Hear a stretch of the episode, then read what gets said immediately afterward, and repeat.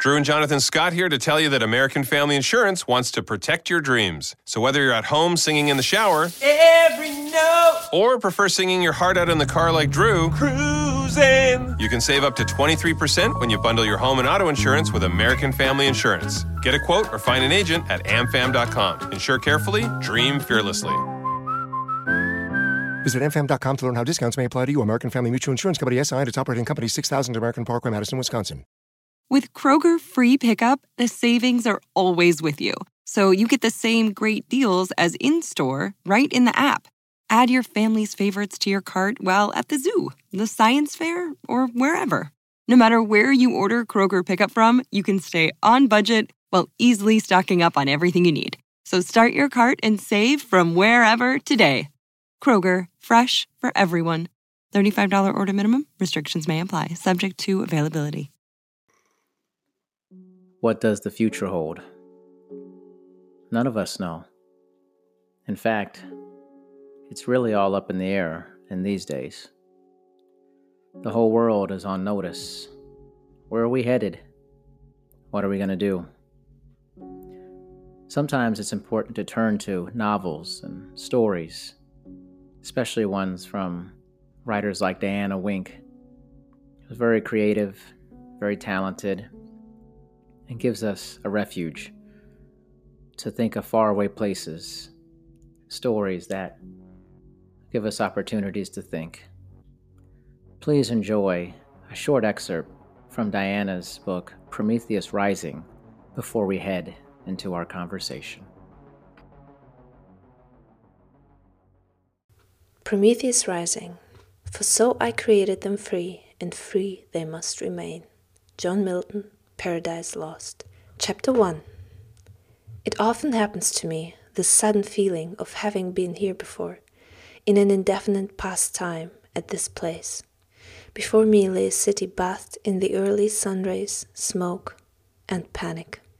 My Tesla sped through the streets of globalized London, streets that looked so different on that day. My medical beeper buzzed relentlessly. The ancient Greeks called this feeling anamnesis, like waking up to some ineffable truth, peeking behind a curtain far beyond myself, just for a split second. Unclear if the explosion on Trafalgar Square is a terrorist attack. A male voice in the late 40s broke my thoughts through the crackling radio, trying to sound matter of fact, but I sensed the tremor behind it. Trafalgar Square. I would have to pass right by it to get to the hospital. I accelerated instinctively. My mind objected, as did the display on my lenses, raising a red warning sign that I drove too fast. Danger in Trafalgar Square, the display on my eyes read, and I blinked to erase the information. The sense of anamnesis refused to leave me. It was one of the side effects of the ecstatic state my mind would escape to when it sensed danger. My brain released dopamine and norepinephrine into my system, chemicals that increased heart rate, tightened focus, and boosted pattern recognition capabilities, allowing me to make connections between information I hadn't noticed before. And this was only the first stage. The ecstatic experience was like breathing, like a sport the world chased since the biotechnological revolution. Still, it always made me uneasy. Countless pedestrians fled. Ambulances and police cars rushed past me. Sirens resounded everywhere. Armed men and women from the London Global Police roamed the streets, joined by soldiers and special forces in their black exoskeletons and blue helmets. What had become of this city? A European megapolis, a city that never sleeps, advanced, a model for the rising global world. Amidst the chaos stood the red double decker bus, and a gorgeous blonde woman waved at me from the large screen attached to it, advertising toothpaste. The screen blinked and went dark. London crumbled around me, yet another city unable to escape the increasing terror that roamed our world.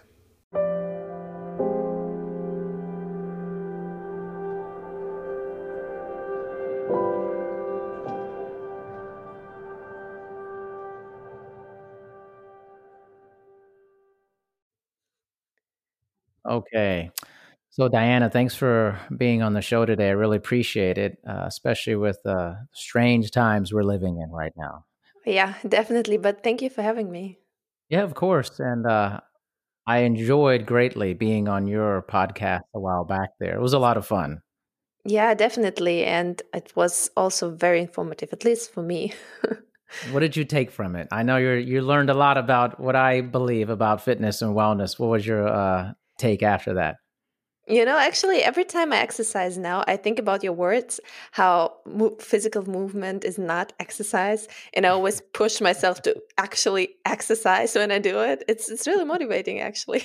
You're like, I'm going harder now, much harder. Yeah, yeah definitely. That's fantastic. Well, I'd love to learn more about like kind of creativity and writing and your background on that. I think is something I want to explore and just take me, you know, to the beginning of that.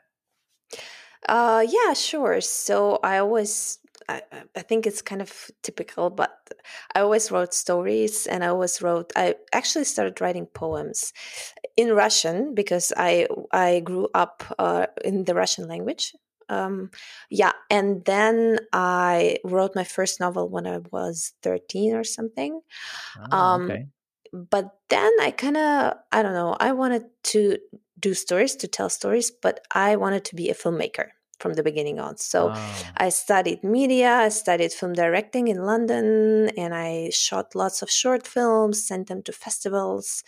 Um, and then I realized that the business is really hard of being a director and you get paid for nothing basically in the beginning and also like your everyday life is something that's really really difficult. So when you're shooting you have like 12 to 14 work hours a day for three months. You shoot at night you shoot in the cold. And um, yeah i just decided it wasn't something that i want to do because i didn't want to have this lifestyle. Uh, and I wanted to have the freedom to just sit and write from my desk, from wherever I want, from so remotely, to work remotely, to have the freedom to be with my family when I wanted, and that's why I decided to actually become a writer and a blogger and do everything online and serve my uh, readers from uh, from my desk, basically. yeah, yeah, oh, that's awesome. Do you ever miss it though, on some level, uh, what you were doing? Oh yeah, I definitely do. Being on a shoot is it's I don't know, I can't even explain the dynamics, explain the dynamics. Um it's so interesting because you work with so many people from different disciplines, so many creative and professional people and you learn so much and though it is hard work, it's also very rewarding. Um, but I still do shooting sometimes, not short films, more like um, ads or TV, or I also do theaters. So, um, yeah, we do theater productions here in Germany. And this is something similar as well, where you work with people creatively, and it's it's really cool. So, what kind of theater productions are we talking about? Yeah, it's mostly with young people. So we are like uh, a team of young people, and we're doing it like we're not professionals per se. So we're not getting paid for that, but we're doing it like after work. Uh, we're creating professional musical and theater productions here in our city locally. Uh, but it's really cool because it's not like um, we, we're, we're striving to be professional. We are really good. We have people who are like dancers and singers at a very, very high level. And um, like with theater, you have the benefit of getting your feedback at once. So you have the audience sitting in the theater with you and when you have the premiere you see the reactions at once and it's so interesting it's, different in so many different uh, in so many ways like when you write a book you don't know what people are thinking about it you don't see their reactions when they actually read it but in the theater you get the feedback at once Tell me about book writing and that, um, you know, what have you written and what are you passionate about writing as we speak? So I'm actually very passionate about storytelling and uh, storytelling uh, craft. Uh, because I've I don't know I've started educa- educating myself and writing like when I was really like I told you when I was in my teenage years, mm-hmm. and um, but now I'm actually writing dystopian um, books. I am oh. finishing my trilogy right now. Yes, so the third book in the trilogy, Prometheus Dystopian Trilogy. Uh, it's about a future, not so distant future world, and it's quite interesting. I always loved dystopias because I feel like they speak so much about like our society nowadays and uh, how people would react in difficult situations you know and it's very so interesting. interesting. yeah because of this situation we have right now i i'm always like okay i always think of dystopian films and movies and stories oh my gosh i love that genre the dystopian societies movies that portray that Mm-hmm. Very, and then you said Prometheus. I'm like, oh, it makes me think of that movie Prometheus, you know. And, oh yeah, no, and, but it's uh, not like that movie at all. Like Prometheus is about aliens, obviously. Yeah. But my Prometheus is actually in some ways based on the Greek legend of Prometheus. That's why I called my books like that. It's mm-hmm. about rebellion and about fire and about people rebelling against government, basically. Wow, this sounds pretty amazing, actually. Um, Whoa, I had no clue you were writing this type of stuff. I'm like, I love this type of stuff. I'm like, oh, we got to check this yeah, trilogy you should definitely out. read my books then. yeah, well, I think what is it about those type of environments, societies that you know, we talk about like how people react. Like, how do you relate that to what's currently happening to what you've written about in your books? So my book is obviously not about that. It's not about an epidemic or pandemic in sure. any kind. Uh, but I, I just watched the movie. Um, I'm not, not sure it's uh, Con- Contagion. It's called. I don't oh, know if you know that. It's about yeah. Contagion. Yeah, yeah, yeah. It's about this pan- pandemic stuff, and it was really scary. But um, yeah, I think those kind of situations they bring out. They're they actually tell us what's inside you know what we're all about. They bring out what's always been in us so there are people who react in a positive way like we're seeing the people start helping each other showing solidarity uh, being helpful and then there are people who are like aggressive and uh, selfish and it's everything is coming out but i feel like it's always been in the people and those kind of situations they bring out what we're actually made of. What's the setting in your books? Like, where is, is it a particular place, like Germany, dystopic Germany, or is it a different part of the, what's the setting? The setting is actually uh, the British Isles, so the UK. Oh. Uh, yeah, I'm really passionate about England and Scotland. It's, um, to be honest, it's kind of a mixture also uh, I'm I've mixed dystopia with Highland culture and um, mm. Gaelic culture because in my book I have a world that is divided into two people two areas. We have the modern highly modern cities and we have like the outer areas where people live in their as if time went backwards with them. So they live in poverty but they also live with those gaelic ancient traditions and i have like i have a medic he's my the protagonist of my story who is coming from one world to the other and who's trying to connect those two worlds actually. Oh wow. Sounds very interesting. Um is there no fantasy element to it like uh, dragons and weird stuff like that? Uh, no, no, no. I, I, I like fantasy, but I don't think I would ever write it my i do have some interesting elements in there that are speculation obviously but they're actually based on science. I do a lot of research for my books. Uh, i did lots of research about future technology and what would be possible and i based like everything i wrote i based on stuff that i found out in books from professionals who were predicting what would happen like in the next 10 or 20 years. And it's really important for me to do lots of research and base stuff upon real things that happened. And actually, in my book, I also base stuff upon historical things. So mm-hmm. we have in the outer areas, we have uh, labor camps where people are forced, uh, are like imprisoned and do forced labor. And I based everything about that on the labor camps that were in the regimes we had in the past. Right. So, are you? Would you consider yourself someone who's interested in like future technology and kind of a futurist idea of things?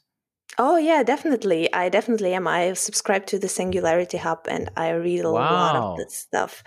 Yeah, yeah, yeah. I, I love that. I let's expand upon that. I mean, you're talking about all my stuff here that I'm fascinated fascinated about. This thing.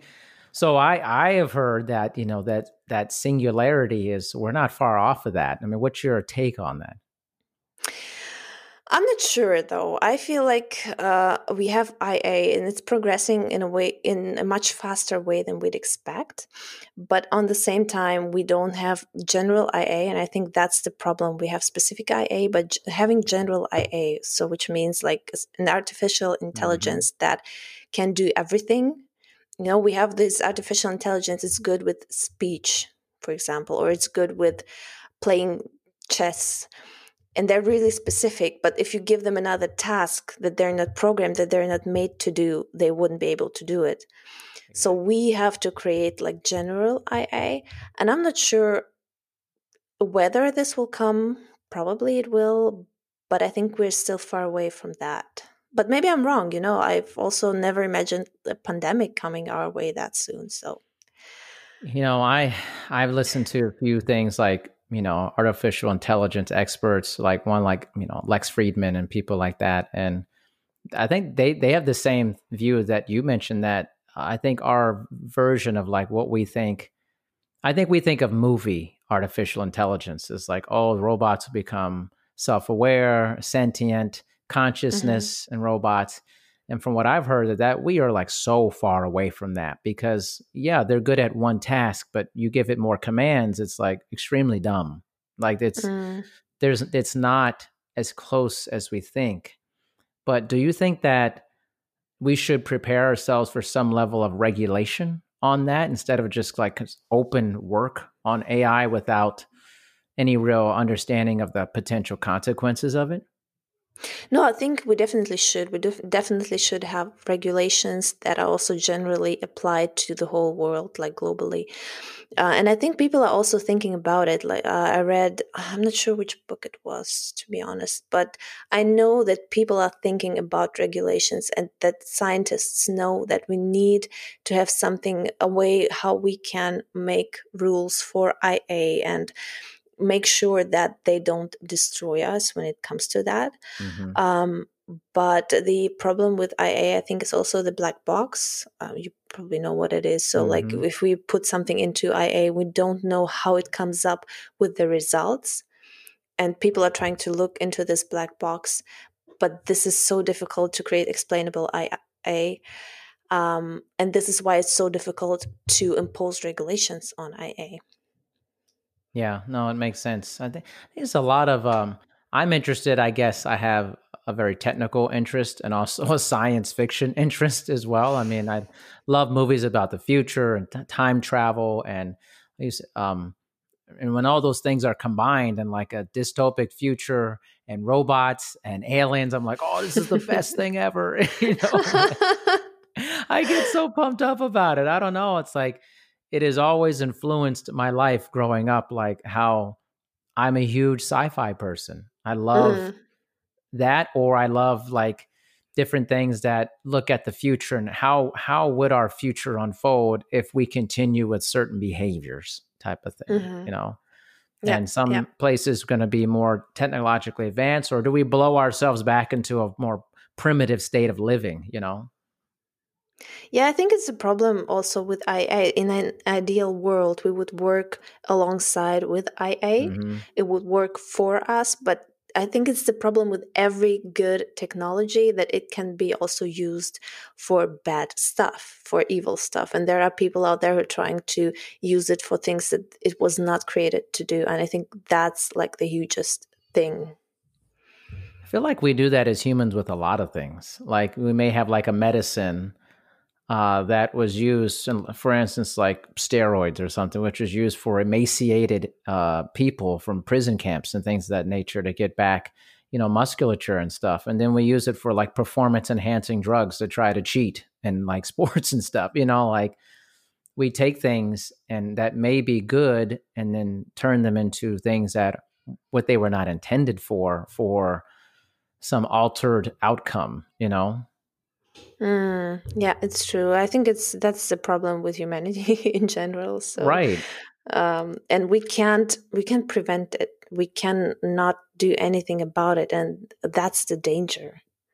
Well, what happens when we do something in artificial intelligence that we can't take back? You know, like you've gone so far that you've taken the genie out of the box and you can't put it back in, you know. So then there's like the frame of mind of that, well, we should merge with, you know, machines so that we're not going to be their servants, so we might as well work together. Let's just merge with them, type of thing. Have you thought about that?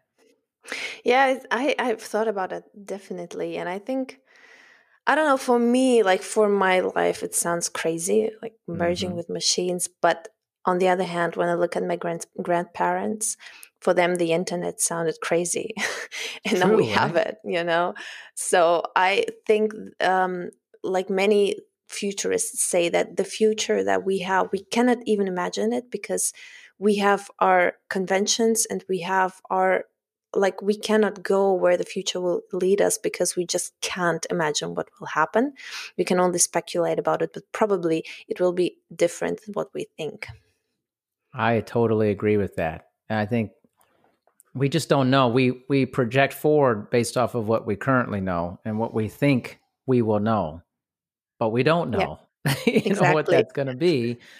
And i see like i mean i would project forward like a merger or or a virtual reality world in some level but who knows? I mean it's hard to tell right? I mean, yeah it's definitely hard to tell and probably i think it will be something completely different from what we think it will be and i don't know maybe we should be worried but I, and I know I'm a dystopian writer, so when I write, everything's mm-hmm. like doom and bad and evil. But uh, as a person, I try to view technology in a very positive light, and not to be scared of it and to like paint doom over it all the time, but try and use it because we can't stop it anyway. If we complain about it, it won't stop.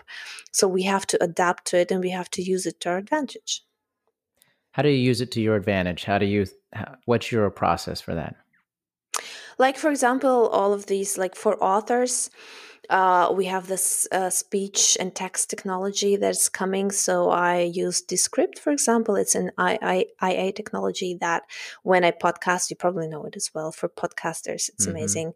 It just transcribes everything you do, and you can edit your text, the transcription text, and it will edit your audio automatically which is amazing. So if I cut something in the text, it cuts the audio at the same time. Right. Um, and uh, for translations, for example, we have DeepL now, um, which is really cool for doing like first drafts. Obviously, it's not that good. It's not perfect. When I put in my book into DeepL and try to translate it into another language, for example, German, I see that it's not perfect, but it's really good to have a first draft and then go from it and, and edit it. And I think audio, like uh, audiobooks from IA, are coming as well. Mm. Uh, I heard some samples. I'm not sure which. Uh, I think it was Deep Zen. You have to check it out. It's so okay. interesting. They have uh, samples of audiobooks read by an IA Mm-hmm. and it's so good. It's really, really good. It sounds so realistic. Some, yeah, you sometimes you couldn't tell if it's IA or human, uh, and it's it's really difficult to do it with fiction, right? Because in fiction you have to act and you have to, uh, you know, there's that, yeah, yeah, yeah. yeah. Uh, there's craft involved in that, and it's still really good.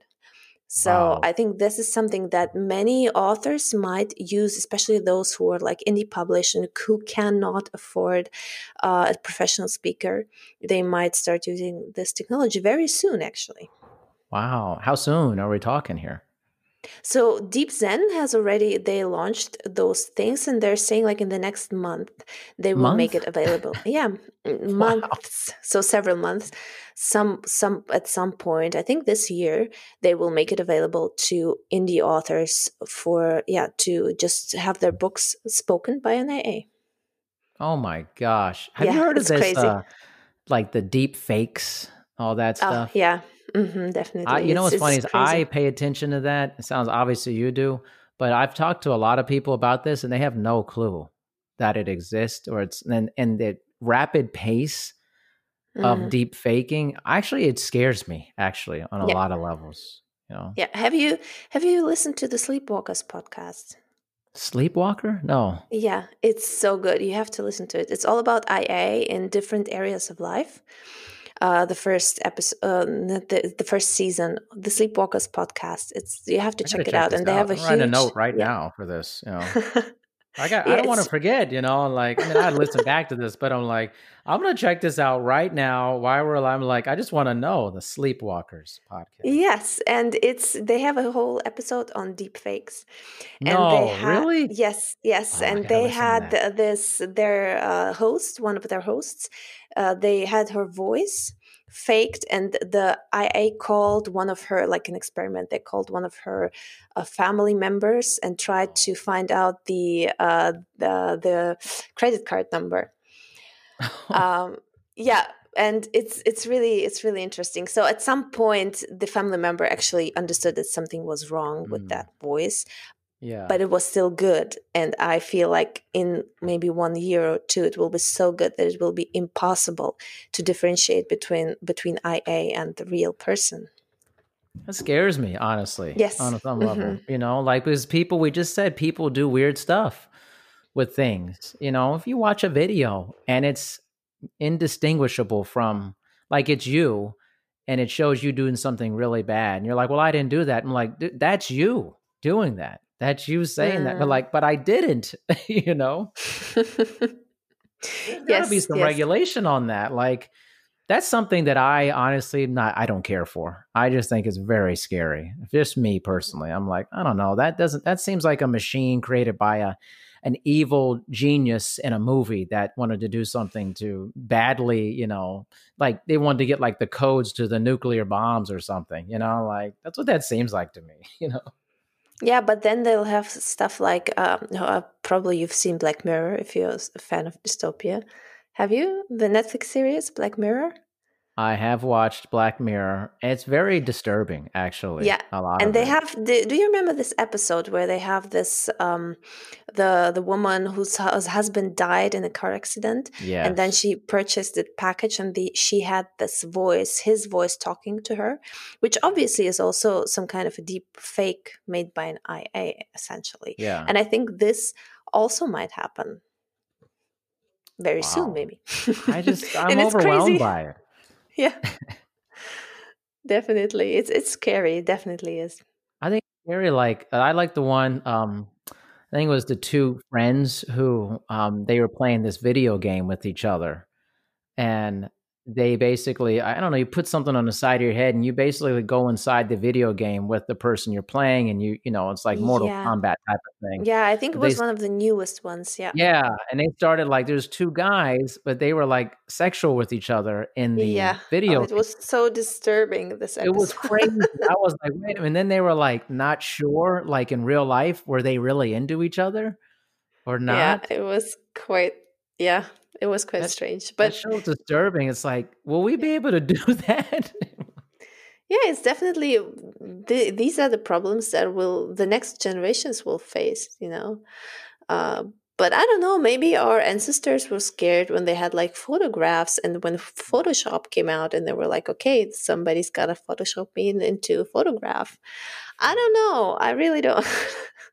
That's it's just it's mind blowing. Like uh, you, your your grasp of this stuff is impressive because, like, I like this stuff, but I I know very few people who have a very large grasp on these technologies unless you like listen to that type of stuff, you know, or you know, it's there's a whole movement. That Sleepwalkers podcast, I'm gonna go nuts with that. I'm gonna consume it like my life depends on it. you definitely will. It's really, really good. Well, it's just uh, yeah, I like technology, but I have like this like love hate relationship with technology. You know, like I love that I can do my podcast through all these things now, and and that the, it's getting better and better. My training, my live virtual business, continuing gets gets better and better through this. And and weirdly enough, in this pandemic, my virtual business is becoming like the way to do things. you know, Mm. so yeah. it's like technology is moving, but then I just don't like kind of what it does to people. It kind of pulls people in like a tractor beam, and um, in a weird way where it cre- creates a weird behavior on for them on a regular basis, rewires their brain in a different way. You know, Yeah, uh, yeah, I definitely get it. And I think um, I'm really aware of that. Like, I really try to limit my technology and I try to view it as a tool, not as something that rules over me, you know? And if I see, like, in myself that I'm spending too much time on my phone, or if I see that I'm getting kind of addicted. I really cut it out of my life. But I feel like the next generations, when I see the younger people and the kids, we really have to protect them from it because they cannot see this and they cannot uh, act upon it you know? So they have to there has to be some protection for them to understand what technology is and that it like you said that it doesn't mess with their minds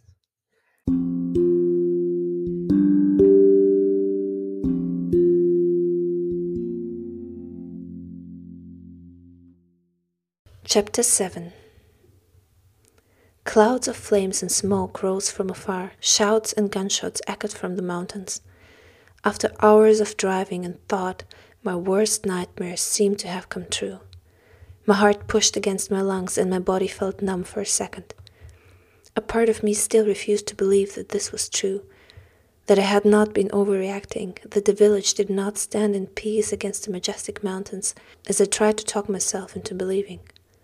I hid the car in between trees next to the village so that nobody would notice, but noticed already the big army trucks painted in bright blue colors on the main road. It was too late. Peeking out of the trees, I saw how the village of Area 3 burned against the backdrop of the mountains. Fire illuminated the turf huts, lit by the soldiers in black suits with bluish elements. Underneath lay a titanium exoskeleton that would enhance physical performance and capture kinetic energy. All of them had blue helmets and black masks, with a display monitor inside that in some way resembled the Iron Man movies. Attack assistance and real time health monitoring. The soldiers attacked like faceless monsters, without mercy or any trace of humanity. I ducked and ran across the village, along the houses. My hands shook and I crawled through the smoke and the cries. The soldiers show no mercy for women and children. Most men usually worked in the fields this time of the day. Maybe Caleb had taken his son with him. Maybe Rahab went hunting in the woods. Maybe they were still far away or had been able to escape. It smelled of ashes, burning wood, and blood. It smelled of death, an odor so familiar from days ago. But this time it was no terrorist attack. It was the other way around.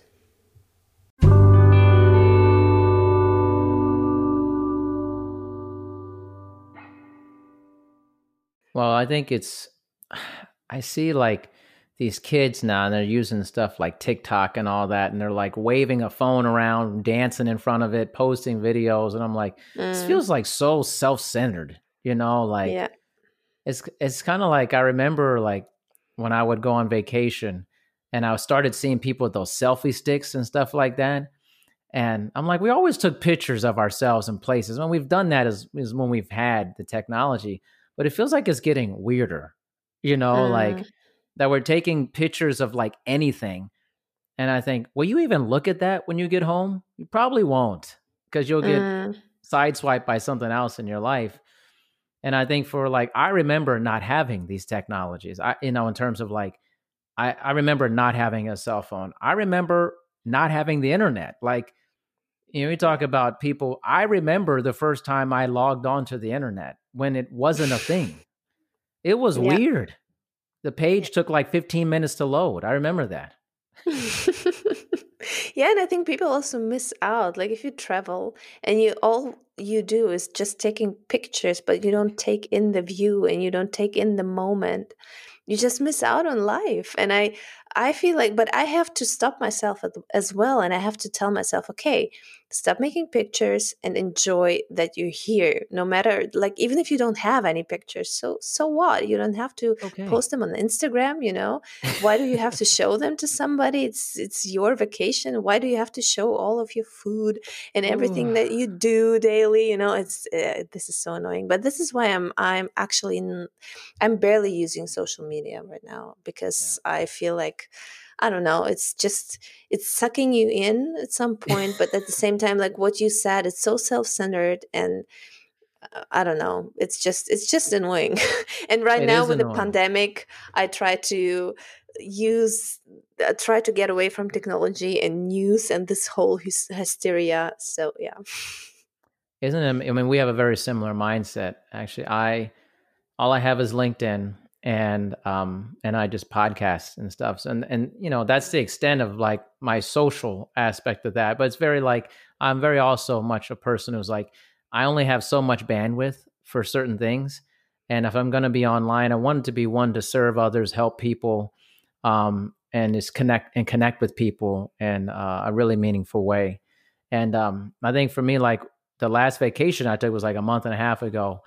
And I just remember seeing something that disturbed me so much on the vacation, my wife and I. And we saw this couple and they wanted us to take a picture of them. Fine, great. You know, that's beautiful. It's a wonderful thing. But then, like, we gave them their phone back. And then they basically set up a photo shoot where they were taking all these pictures of themselves in all these different positions, centering around the sunset. It was literally like a half an hour. We just sat and watched them and they had like a certain they went and changed outfits and everything. It was like weird. It was really and i said this is what our society is devolving into. The sunset is setting over the water and they're doing a photo shoot and doing everything but actually looking at the sunset. Yeah. of i said this is messed sad. up man. Yeah, yeah, definitely. It's definitely it, it's messed up.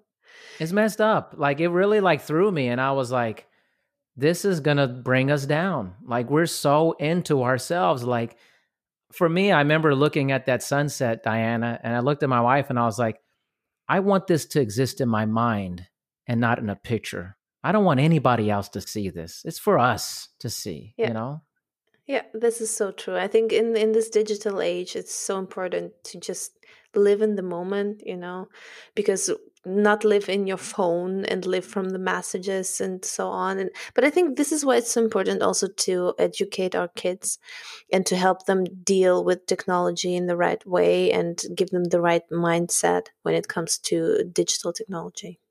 yeah i totally agree i want to uh, switch a little bit onto your writing back again um, Yeah. what's your writing process how do you come up with your ideas how do you start that whole thing when you're starting a book Uh, yeah, so ideas, I do have a whole swipe file of ideas. I think that's what most authors do. Every idea you have, you just write it down. But those ideas that stick out to me, I actually carry them inside of me for years before I start writing because I'm working on something else. Like when I'm working, I'm working on my trilogy now and I'm finishing it, but I also have a new idea for a whole new series now. And I've, I've been working on it in my mind for at least a year, probably.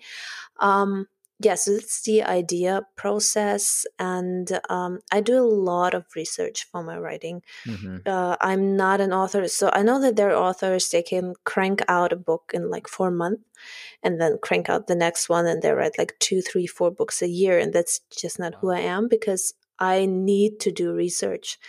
So when I start writing, I actually I just write down everything I know about the story, everything I wanted. I think I like can be scenes, dialogue, uh, just ideas I have, and then I start my research process. I start reading books on that. I start listening to podcasts. Uh, I I do tra- I travel also. So like for my trilogy, I traveled the places that I had my protagonist travel to in the Mhm. book. Uh, and this is really important for me because in this research process, my story becomes real.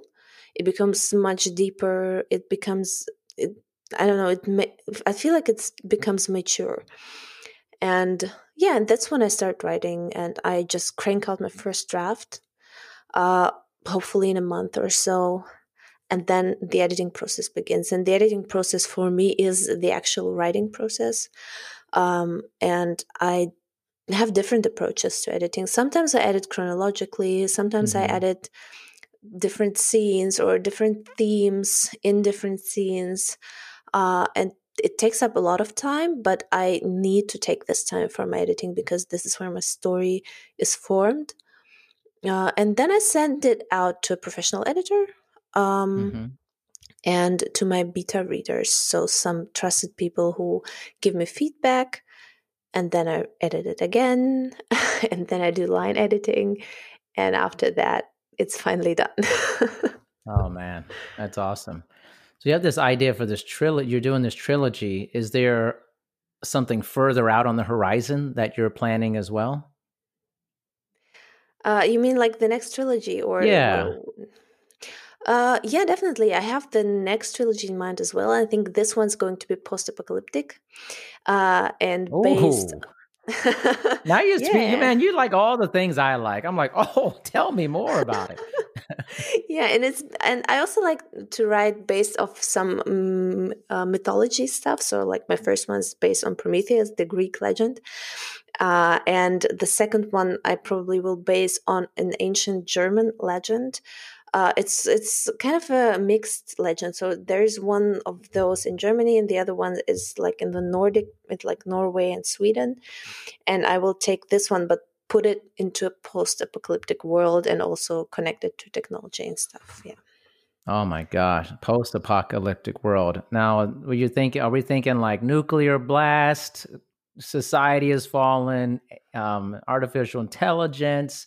Any ideas on that? Like to that be honest, I don't know yet. I, I don't want to go with a nuclear nuclear blast just because it's so typical. I Pretty want it to be cliche, right? something. I mean- yeah, I want it to be something interesting, and I will definitely need to do more research because before I decide what has caused the apocalypse, because I really want it also to be part of my story. Then, um, yeah. So not sure about that yet. Yeah. Um, yeah, but IA mm-hmm. not, I think. I'm not sure because I have IA actually in my first book, so I might go another way. But I don't know. I have no clue. I, first, I need to finish my trilogy and then I will dive into that. You got me. I'm all worked up over future editions of things already. I'm like, oh, post-apocalyptic. this could be a movie. Come on, like. Yeah, and I, I'm definitely thinking in movies. Like I'm like I, I studied film, and every time I write, I have this world in my head, and I see it. You know, if if somebody offered me a movie deal, I wouldn't say no.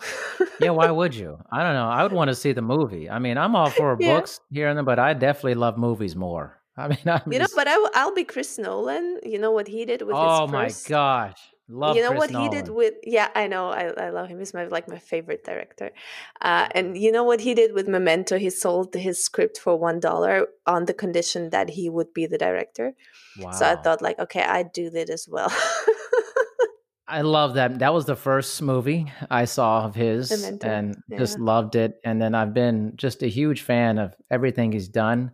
I wonder what the production or maybe the delays might be on the his new movie. I think it was like uh Tenet or something like that. Tenet, Or yeah, i'm looking forward to that so much i hope we i hope the virus will be done by then so we can go see the I need that movie. Like I need Yeah. that movie. Like I saw the Me preview. I was like, oh god. I was like, I, I just I need this movie, man. Like I remember when Yeah. Interstellar came out, and Yeah. I watched it three times in the movie theater. It's a long movie.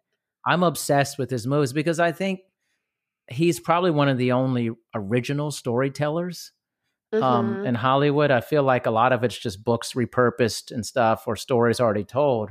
Oh he my comes god, from a I really can't weird see angle. them. Yeah, you know, like part two, part three, boy, Bad Boys, part four, No, no, no, Avengers. no. Oh my god, I can't watch all of this stuff any longer. So yeah, I, his ideas are so like groundbreaking. You know, it's like yeah, you know, I but don't it's it's eh, this is why Hollywood does all of these remakes because they're safe. You know, and nobody They're wants safe. to take take risks anymore. Um, yeah, and I feel like Chris Nolan, he's just his stories are amazing, and and he's like the one storyteller that I know who thinks also in such a visual way. Like his visuals are so powerful. Every time I watch his movies, the stories are great, and the and he he combines the storytelling with with the visual in such a powerful way. I haven't seen it in any other director yet.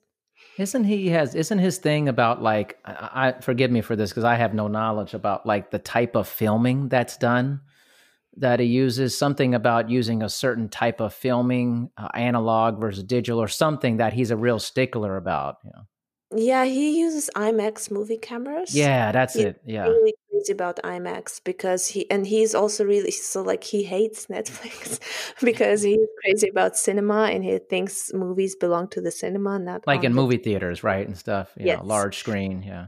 Yeah, and this is why he always films with an IMAX. And I think there were all, only three IMAX cameras in the world, and he broke one of them filming Batman. so now there are only two, but he always films on IMAX. Yeah. That's amazing. Yeah, I think like when I saw Inception, I was like so blown away by that movie. I was Yeah. like, what is this? Like a dream within a dream and all this going further down and it just his movies make you think. They're very cerebral also, you know. Yeah, definitely. And the music and everything, Oh. it works together. It's just amazing. I tell you that the soundtrack to Interstellar, I just love it so much. It's so sweeping and grand and and beautiful. I actually got it and I listened to it and it, it's meditation for me actually. Actually, it's incredible. Yeah, yeah. I love the soundtrack as well. You're bringing out all this stuff in me that I'm into.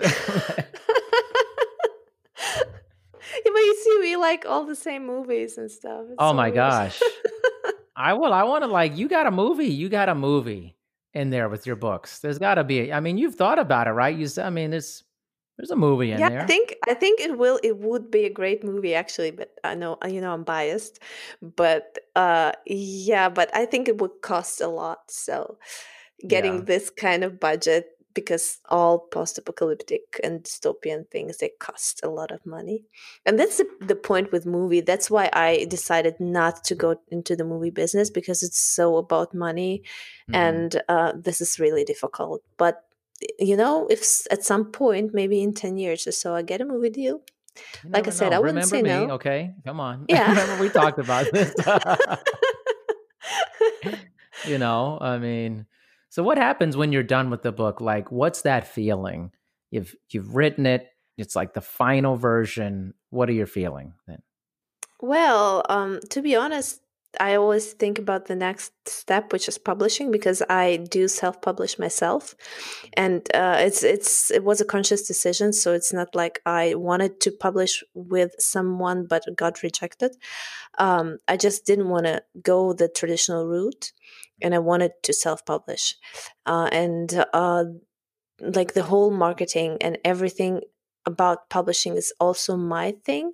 So what I do next is I try to work out a marketing strategy, a publishing strategy. I start the marketing process basically, and it's um, quite a difficult process, but it's also very interesting and very rewarding, and has to do with storytelling also for me because you're trying to tell a story to the audience for them to buy your book and buy your product basically um yeah and this is what i do and i i guess kind of the the real feeling of accomplishment and pride you i get when i see the reviews on my books so when i see positive reviews and people liking my book like random people just reading it and giving it four or five star reviews this is where i say okay i guess this book was good Right.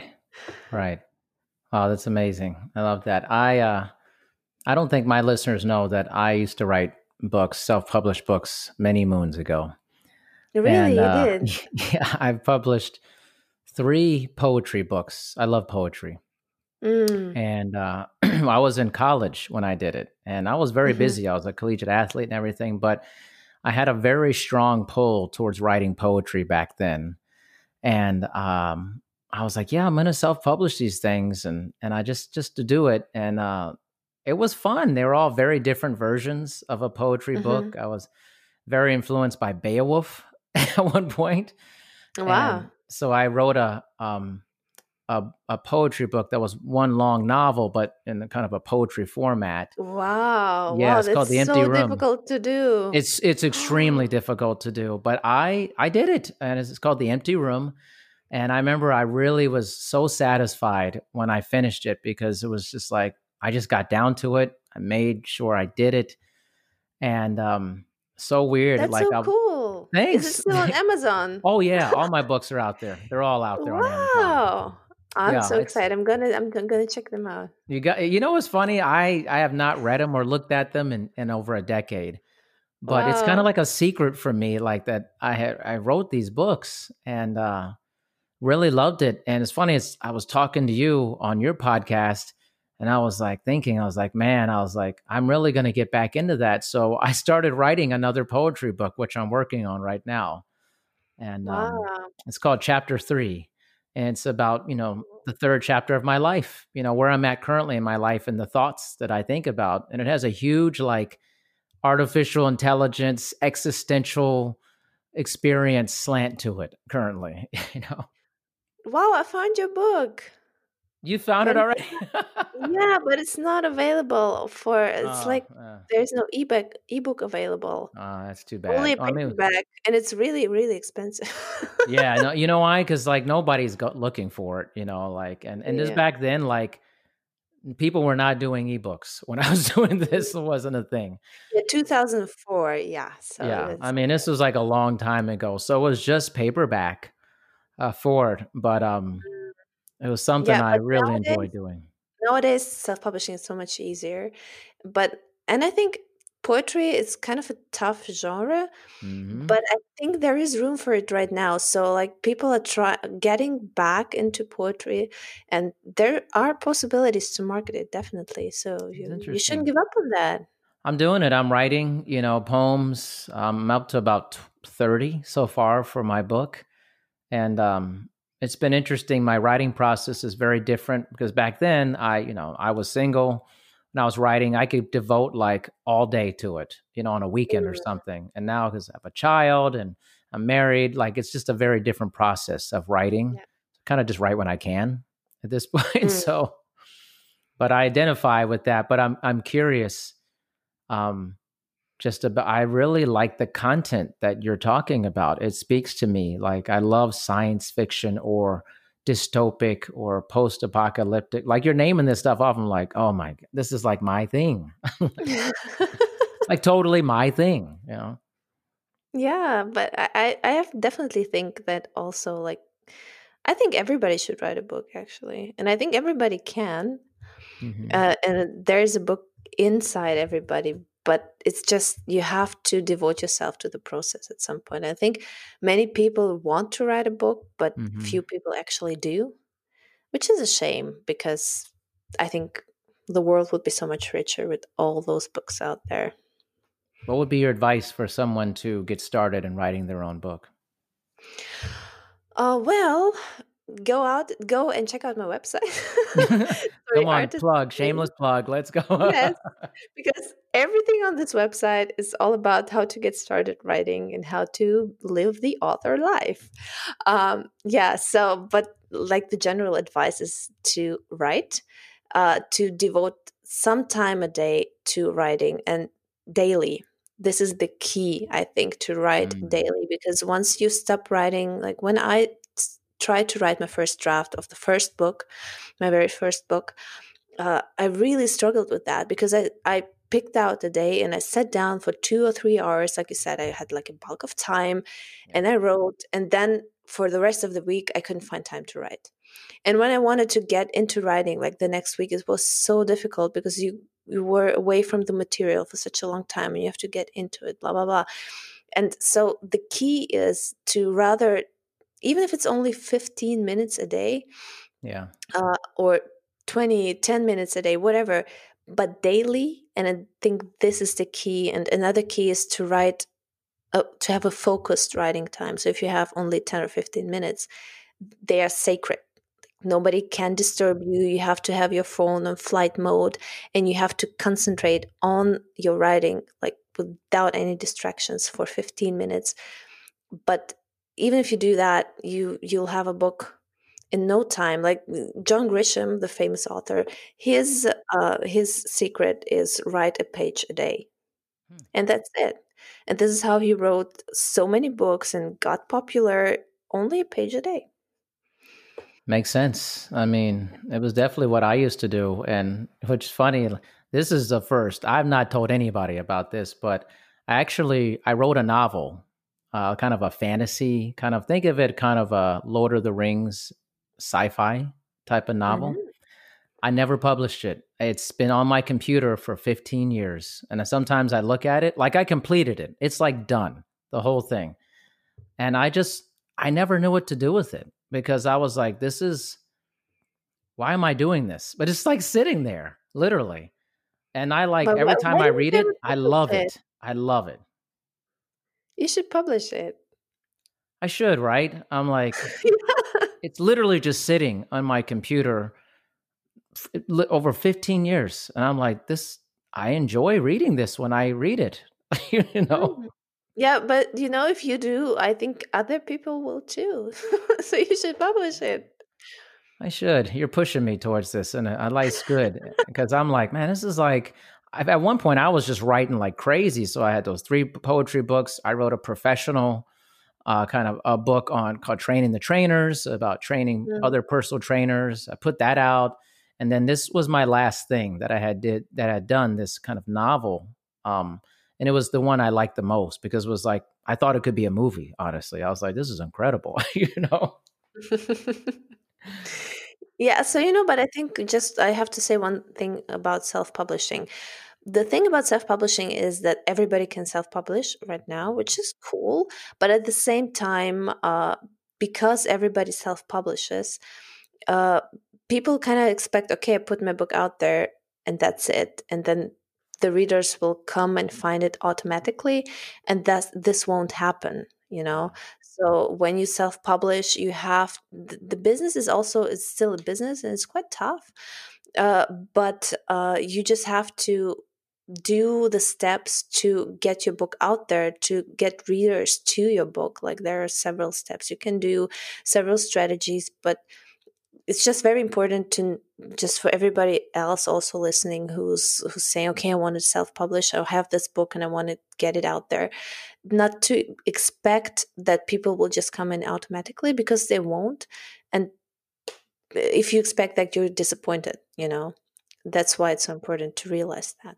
Now some do you think that i have like a couple ways I want to go about this. So when you're self-publishing currently, I mean, I did it way back in the dinosaur age there, but is there a certain like company that you recommend or a couple places you recommend to self-publish? Doesn't Amazon do it now and stuff like that? Uh, yeah. So I just gonna say what I do. Like I self-publish directly on Amazon, mm-hmm. and I self-publish, but I do wide publishing, so I don't do K- KU Kindle Unlimited, which you also can do. It's a little bit easier if you get started. Uh, but I'm I just publish wide, like on all platforms, because of my um, I wouldn't say ideology, but of, because of what I believe in. I don't want to be dependent on one platform you know mm-hmm. so if i only publish on amazon if i only publish exclusively on amazon and something happens like the platform crashes or they just i don't know lower their prices or their royalties and my whole life depends on this platform i'm screwed that's why I don't do this. I publish wide and also want to have my book like available for everybody who's not on Amazon, who's not reading on the Kindle, for example. So um, wide means like just on variety of platforms, or is that an actual? Yeah, so it's on the variety of platforms okay. on Amazon, on Apple, on Kobo, on all the other platforms that are out there. And you, there's also a company called Draft2Digital and they do this for you. So if you upload your manuscript there, they just publish it on every platform that there is and you pay them via royalties. So with every book you sell, you're giving like a certain percentage to them right. for what they do. Like, What's the name of that again? Draft to digital. Draft2Digital. That's cool. Yeah. You're pushing um, me into my putting my book out. You know that you're pushing me into it. yeah, that's good. That's fantastic. And, now, do you do Audible? Like, is it audio readings along with that, ebooks? Like, it's all part of it? I would love to do audiobooks, and I think audiobooks are the future thing, to be honest, mm. uh, because they're just growing. The audiobook market is growing rapidly right now. Uh, I just cannot afford it right now to do audiobooks, but I think I will when I finish my trilogy. When I have it finished, I will aim to do an audiobook of this trilogy as well uh, it's just quite expensive to pay a speaker. Um, yeah, but I have ebooks, I have printed books. Printed books are really easy to do nowadays. Uh, I, for now, I just print via Amazon, and you have like print on demand. So you don't have to host all these books, the printed copies at your house and handle the logistics. You just set it up on Amazon, and every time somebody buys a hard copy, Amazon prints it and sends it out to the buyer, and you have nothing to do with it, basically. Yeah. Which is amazing. I do remember doing that. That definitely happened when I did mine. But in the audio thing, do you, is there is there any movement for um, authors to read their own book? Because I've heard both ways, where some people are like, "Read it yourself; it's your book," or some people, "I want a professional reader to make it sound." You know, you know, in this person's amazing voice. What are your thoughts on that? Yeah, I think there are many authors, and especially when the authors are speakers, for example, and uh, especially also if it's a nonfiction book. Like, for example, if you did a book on fitness and people are used to your voice because you podcast a lot, it's really mm-hmm. good for them if you read it yourself. But I think for fiction, it's it's quite different. Like, for example, in my book, my main hero, my main character is uh, a male person, male person Mm-hmm. So I would want a male voice to actually read this book because it makes so much sense. Uh, and also, I need several dialects, and I'm not a professional speaker, so um, yeah, I wouldn't do it myself. But I think if you're if you're trained to do this, and you actually also have to realize it's so much hard work to read your book. It's not like podcasting where you're allowed to do mistakes and you just mm-hmm. where you have this conversational style, but you have to do it really reread it and reread it and it takes so many hours and it, it's really difficult i feel like you'd be good at reading uh, a book or something i mean you have like a good voice for that like i would like to hear you read like a spy novel or something really? like, i feel like it'd no. be like a pretty good like reading and be like oh yeah they're going into the building you know yeah but i'm i'm really insecure to be honest i'm really insecure about oh. my accent because uh, yeah, because I don't know which what kind of accent I have because I, I, I'm I'm actually I come from a Russian German background and English is like my third language. So when it comes to accent, I, I have no idea eh, what is this American British and what do I do and you know and, and I know that in the English speaking uh, like area people really pay a lot of attention to accent. So uh, uh, to be honest, I'm really insecure about that. So I don't know if I would ever do this. we're obsessed with accents. American people, especially, yeah. we're like literally obsessed with mm. people's accents. It's pretty funny, actually. yeah, Britain as well. They're also yeah. obsessed with accents. Yeah. Well, they have a they have a different accent. Like it's all like Americans try to like speak British all the time. They're like, oh, stuff. like, like yeah, and then in Britain, like in Britain alone, they have like ten different accents or something. It's, seriously. It's like yeah, somebody from Liverpool like, versus Manchester or something. Yes, Manchester. Like, and then when you go all the way up, you have like the Welsh and then you have the Scots. Yeah. They have their own accent and so on.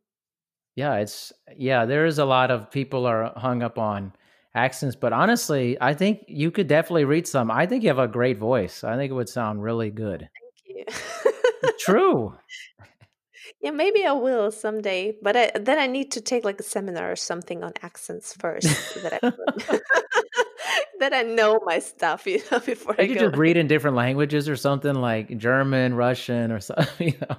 I could definitely read in German. So in German, I'm really secure because I obviously I live in Germany and I speak it like on a day to day basis. In Russian, I'm not so sure. I can speak Russian pretty well, but mm-hmm. um, I feel like I still have an accent for like the Rush, the people who are from Russia. They instantly hear it. So okay. yeah. Wow, I got to tell you, this flew by for me and I had no clue. Like I'm like, oh, Diana, you know, creativity, writing, and I was, I never know where I'm going with anything.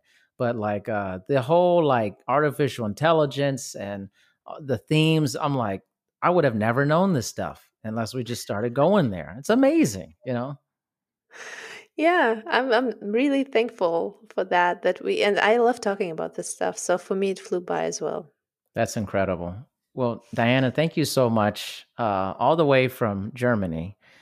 And um, I was born there, people. I was born there, lived there twice, so I got a little bit of that going. Oh, that's so cool. You told it to me on the podcast as well. I was really surprised. exactly. Like I had a trip planned in Germany a couple years ago, and I was doing like Duolingo to like get back into the swing of speaking Russian again. And then like I was like a year straight, like going into it. And then we canceled the trip and I was like, I'm done. I'm not going back into this language again. yeah. Yeah, but I, I don't think German German do you mean German, right? German is Yeah. not that difficult. No, it's not. It's not bad. I mean, it's um. There's so many words that are kind of English like too in it, you know. So it I'm wasn't telling you, bad. Russian, the Russian language, it's it's crazy. It's like if I if it wasn't my my um like the language I grew up with, I would never learn it. It's so dang difficult. It's too hard. Yeah. It's so hard. It's really hard. It makes no sense like at all. Because the German makes a lot of sense to me. I'm like, oh, okay, that sounds just like the English version of that word, you know, like Yeah, it's quite straightforward though. But yeah, Russian, no, no, Russian. it's it- like, oh, I'm hungry, ich habe Hunger. You know, it's like, okay, that makes sense. You know, I was like, okay, whatever. And- but then like, there's like weird words. It's like breakfast, like Frühstück. I'm like, how does that? What's breakfast about that? I don't know. Like, you know, yeah, Frühstück. It means like if you translate literally, it means early piece. oh, wow, Yeah, yeah. I didn't know that. Like, so now it makes sense, right? Well, but, yeah, of course. But then it's like the funny stuff is when it was like, you know, you want like, oh, Wein und Bier, you know, or something. You're like, that makes so much sense. It's so much sense, you know, like it's so easy, you know. But then you get like something like, oh, Entschuldigung, or and you're like, okay, that's like a mouthful for like sorry, or you know, whatever. Like, Well, but nowadays you can say sorry and people don't mind. It's just the same. yeah. I've had a lot of fun. Well, thank you for coming on. I really appreciate it, Diana. Thank you so much for having me. It was so much fun. You got it. We'll be in touch. All right. Yeah, definitely. Thanks. Thank you for listening to this episode of Dr. D's Social Network. Make sure you listen to future episodes. Also, please make sure to rate and review My Dad's Show on Apple Podcasts in the rate and review section. Thanks, everyone. Drew and Jonathan Scott here to tell you that American Family Insurance wants to protect your dreams. So whether you're at home singing in the shower Every note or prefer singing your heart out in the car like Drew, cruising. you can save up to 23% when you bundle your home and auto insurance with American Family Insurance. Get a quote or find an agent at amfam.com. Insure carefully, dream fearlessly.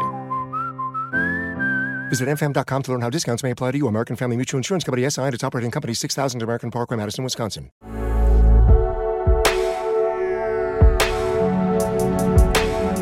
Luxury exemplified.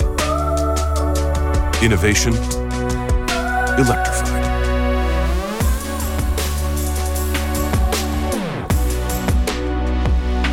The all new, all electric EQS SUV from Mercedes Benz.